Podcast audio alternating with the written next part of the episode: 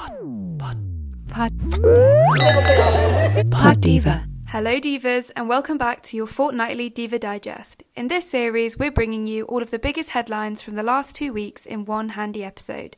We know that around this time of year things can be hectic, and so we're here to keep you in the loop on all of the latest politics, culture, and community news. To begin this episode, we have to start with a huge congratulations to our fabulous editor in chief Roxy, who was awarded the BSME Highly Commended New Editor of the Year. The judges said that Roxy combined activism, a deep understanding of her audience, and a commitment to diversity that produced impressive results. This amazing achievement is once again a reminder of the power of queer media, especially for providing the community with visibility, role models, and stories that they can look up to. A huge round of applause for Roxy.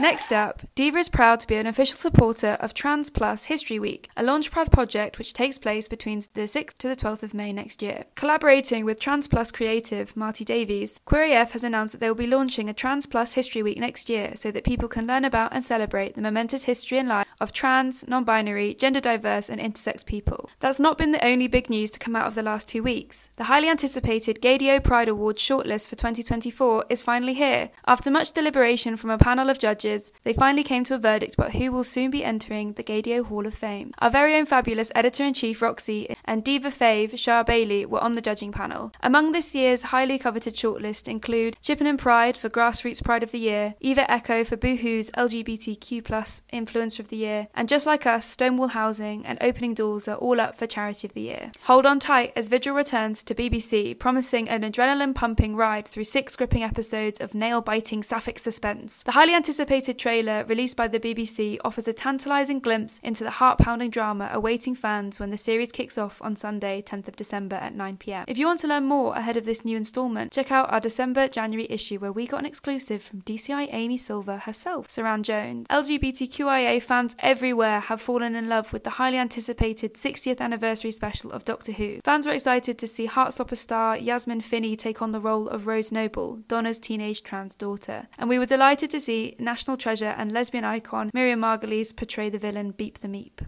Lesbian icon Sandi Toksvig spoke about being distressed by anti trans rhetoric from people who call themselves radical feminists in a recent interview with iNews. I could weep. I don't get it. It's beyond me, she explained. When the feminist movement started in the 60s and 70s, lesbians were often excluded because we were told that we would make the movement less palatable. I have been excluded myself, so how could I do that to someone else? It fills me with rage. On a much more distressing note, the trial of two teenagers, a boy and girl, named Y and X for legal protection, who were accused of murdering 16 year old Brianna Ghey, has begun at Manchester Crown Court. Brianna, who was trans, was found with stab wounds earlier this year at Linear Park, Warrington. The jury was shown notes written between the teenagers which detailed plans to kill Brianna weeks before her death. The Christmas season isn't always filled with festive cheer for many of the LGBTQIA community, but on the 16th of December, Saturday Night Live is sure to make the Yuletide gay because Kate McKinnon is returning as a host to the Christmas episode of The Staple Show. And if that somehow didn't spark enough queer cheer, the actor and comedian will be joined by Billie Eilish as the episode's musical guest. Now, Billie has recently criticised an interview at the Variety Hitmakers event on the 2nd of December for their line of questioning about her sexuality. The What Was I Made For star wrote in an Instagram caption that she wished reporters would leave her alone. The star wrote, Thanks Variety for my award and for also outing me on the red carpet at 11am instead of talking about anything else that mattered. I like boys and girls. Leave me alone about it, please. Literally, who cares? Stream What Was I Made For? You tell them, Billie. There was a lot of catching up to do. We hope you enjoyed this instalment of Diva Digest. This is Ella signing off once again. Pod Diva.